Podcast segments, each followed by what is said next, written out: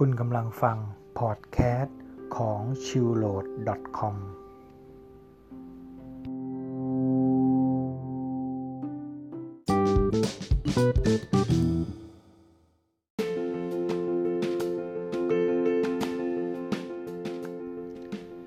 บวันนี้ก็มาเข้าสู่ อี พี ที่สิบหกกันแล้วนะครับผมก็จะมาอ่านหนังสือให้เพื่อนๆได้ฟังหนังสือนี้มีชื่อว่ามองโลกง่ายๆสบายดี by หนุ่มเมืองจันทร์นะครับ อี พี ที่สิบหกนี้มีชื่อว่าเกรงใจมาเริ่มกันเลยนะครับเห็นหนังเรื่องCruising Tiger Hidden Dragon ได้รับรางวัลออสการ์แล้วอดปลื้มใจในฐานะคนเอเชียไม่ได้เลยสมแล้วที่ผมให้เกียรติยืมวิดีโอมาดูที่บ้านหลังจากที่ไม่ได้ดูหนังจีนกับเขามานานแสนนานหนังเรื่องนี้ไม่ค่อยทำเงินในแถบเอเชียเท่าไหร่นักเพราะคนเอเชียดูหนังกำลังภายในแบบนี้จนแทบจะเหาะได้อยู่แล้วไม่เหมือนชาวอเมริกันที่เพิ่งเคยดูคนเหาะเหินเดินอากาศตอนดูคีอานู รีฟส์ในเมทริกซ์ขนาดเหาะแบบอาศัยกำแพงพยุงตัวยังตื่นเต้นมาเจอฉากเหาะสู้กันไปมาบนยอดไผ่จะไม่หัวใจวายได้อย่างไรแต่จริงๆแล้วข่าวว่าชาวอเมริกันนั้นซาบซึ้งปรัชญาตะวันออกในหนังเรื่องนี้เป็นหนักหนาในข่าวไม่ได้บอกว่าซาบซึ้งประเด็นไหนเรื่องอะไรแต่ถ้าจะให้ทายคาดว่าคงจะเป็นปรัชญา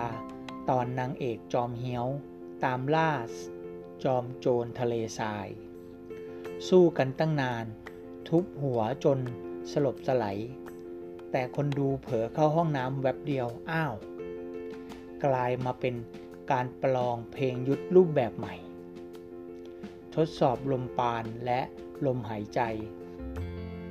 ผ้าผ่อนไม่เกี่ยวเดี่ยวๆเลยดีกว่านี่คือปรัชญา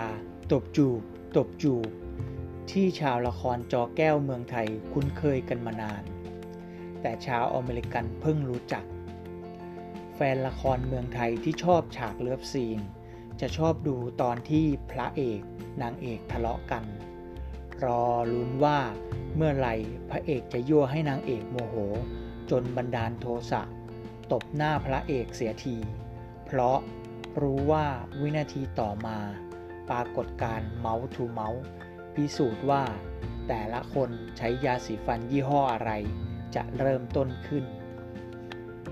ฉากแบบนี้สะท้อนปรัชญาจีนที่ว่าหรือเพียอัวอัวจุบหรือแปลเป็นไทยได้ว่าให้ทุกแก่ท่านทุกนั้นถึงปากเธอจวบจวบจริงๆแล้วปรัชญาตะวันออกนั้นระเมียดละไมอย่างยิ่งคนตะวันตกที่ไม่เคยชินก็ย่อมซาบซึ้งตรึงใจมีเพื่อนคนหนึ่งเคยเล่าว่าตอนที่เขาเรียนอยู่ที่ธรรมศาสตร์เพนไฟน์ขอโทษครับเพนเฟนจากสหรัฐอเมริกาซึ่งน่าจะหมายถึงเพื่อนที่หน้าตาเหมือนปากกามาเที่ยวเมืองไทยเขาก็ไปรับรองชวนมาเที่ยวธรรมศาสตร์พาไปกินอาหารไทยในร้านที่คิดว่าหรูและที่สุดสำหรับนักศึกษากินเสร็จเขาควักเงินจ่ายเลี้ยงเพื่อนปากกาเจ้าปากกาตกใจใหญ่ไม่ยอมจะขออเมริกันแชร์อย่างเดียวจนเพื่อนต้องอธิบายให้เข้าใจว่านี่คือวัฒนธรรมแบบไทยๆใครมาถึงเรือนชานต้องต้อนรับหรือที่เรียกว่าวัฒนธรรมหน้าใหญ่กระเป๋าเล็กยิ้มแย้มแจ่มใสล่ำลากันพอเพื่อนอเมริกันลาลับเพื่อนผมเริ่มหน้าซีดเพราะคิดไม่ออกว่าเวลาที่เหลืออีกยี่สิบวันจะถึงสิ้นเดือนจะเอาอะไรกินหรืออย่างเรื่องเกรงใจซึ่งเป็นวัฒนธรรมของโลกตะวันออก วันก่อนไปคุยกับพิสิทธิ์กุศลาไสยานนท์อดีตกรรมการผู้อำนวยการใหญ่หรือดีดีของการบินไทยเขาเล่าเรื่องการเจรจาเรื่องเส้นทางการบิน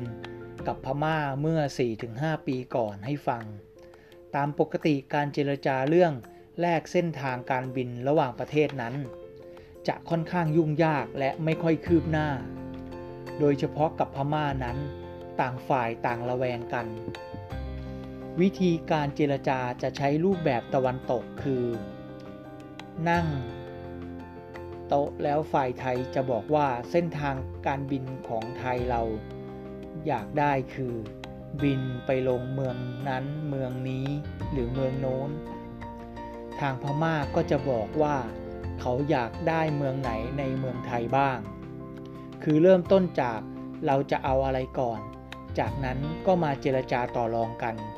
เถียงกันไปเถียงกันมาทั้งสองฝ่ายต่างกลัวจะเสียเปรียบกันเหตุผลหนึ่งเพราะไม่มีใครรู้จักเมืองต่างๆของอีกประเทศหนึ่งดีพอบรรยากาศการคุยก็บางระจันดีๆนี่เองสุดท้ายก็มือเปล่ากลับบ้านวันหนึ่งพิสิทธิ์ก็บอกรุ่งโรจน์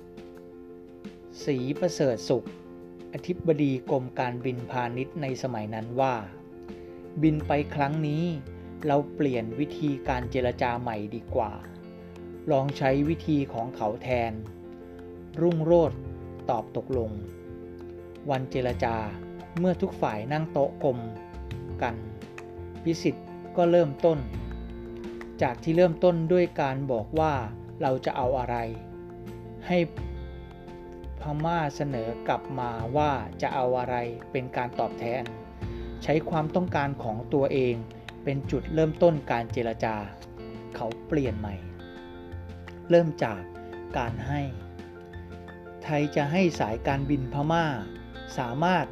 บินลงได้สิบจังหวัดคือกรุงเทพมหานครเชียงใหม่เชียงรายพิษณุโลกภูเก็ตหาดใหญ่สุราษฎร์ธานีขอนแก่นอุดรธานีและนครราชสีมาจากนั้นก็อธิบายให้พม่าฟังว่าแต่ละจังหวัดดีอย่างไรเจอวิธีการเจรจาแบบใหม่พม่าต้องขอหยุดการเจรจาไปนั่งซุบซิบปรึกษากันไม่รู้ว่าไทยจะมาไม้ไหนพอมานั่งคุยกันใหม่พม่าก็บอกว่าเขาสามารถให้เราได้เพียงแปดจังหวัดแล้วก็อธิบายรายละเอียดของแต่ละจังหวัดให้ฟังซึ่งไม่เคยมีการอธิบายแบบนี้มาก่อนทำให้ทั้งสองฝ่ายเริ่มรู้จักแต่ละเมืองของคู่เจรจามากขึ้นเรารู้สึกเกรงใจมากเลยที่ให้ไทยได้แค่แปดเมืองตัวแทนพม่าบอกมันจะบรรยากาศการเจรจาดีขึ้นพริบตาพิสิทธิ์อธิบายว่าวิธีการเจรจาเช่นนี้สามารถใช้ได้กับพม่าแต่ไม่แน่ใจว่าจะสามารถใช้กับประเทศตะวันตกได้หรือไม่เพราะทั้งพม่าและไทย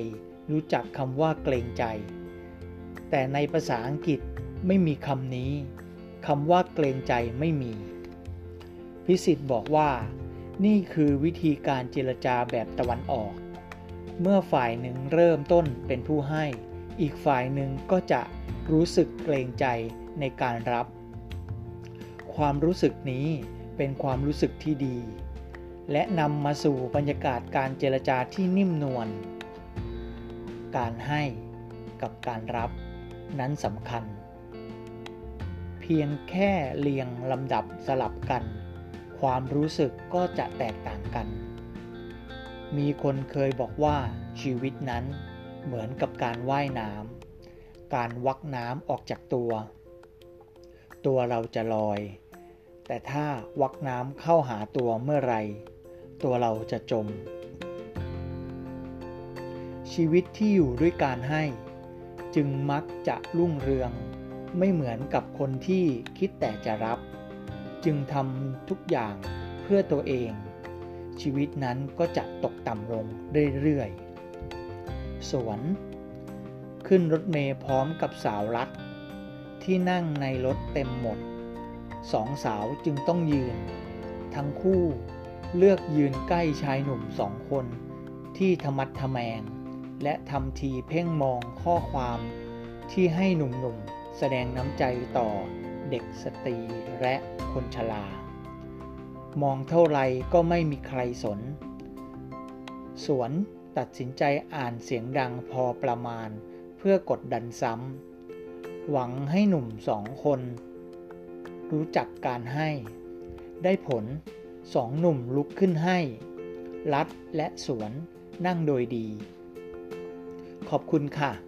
คุณเป็นคนดีจริงๆที่มีน้ำใจกับสุภาพสตรีสาวรัฐทำทีสรรเสริญเยินยอเปล่าครับหนุ่มหนึ่งปฏิเสธแล้วสวนคืนทันทีผมมีน้ำใจให้กับคนชราต่างหาก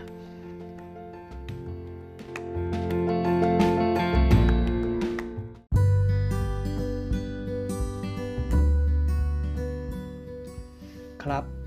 ก็จบไปแล้วนะครับสำหรับ อี พี ที่สิบหกเป็นยังไงกันบ้างอาจจะรู้สึกว่าพูดยังไม่ค่อยคล่องพูดผิดพูดถูกบ้างยังแข็งๆอยู่บ้างต้องขออภัยด้วยนะครับแต่ขอสัญญาว่าในครั้งหน้าและครั้งต่อๆไปจะพยายามทำให้ดียิ่งขึ้นนะครับแล้วพบกันใหม่กับ ชิลโหลด ดอท คอม ในครั้งต่อๆไปนะครับฝากเป็นกำลังใจให้ด้วยสวัสดีครับ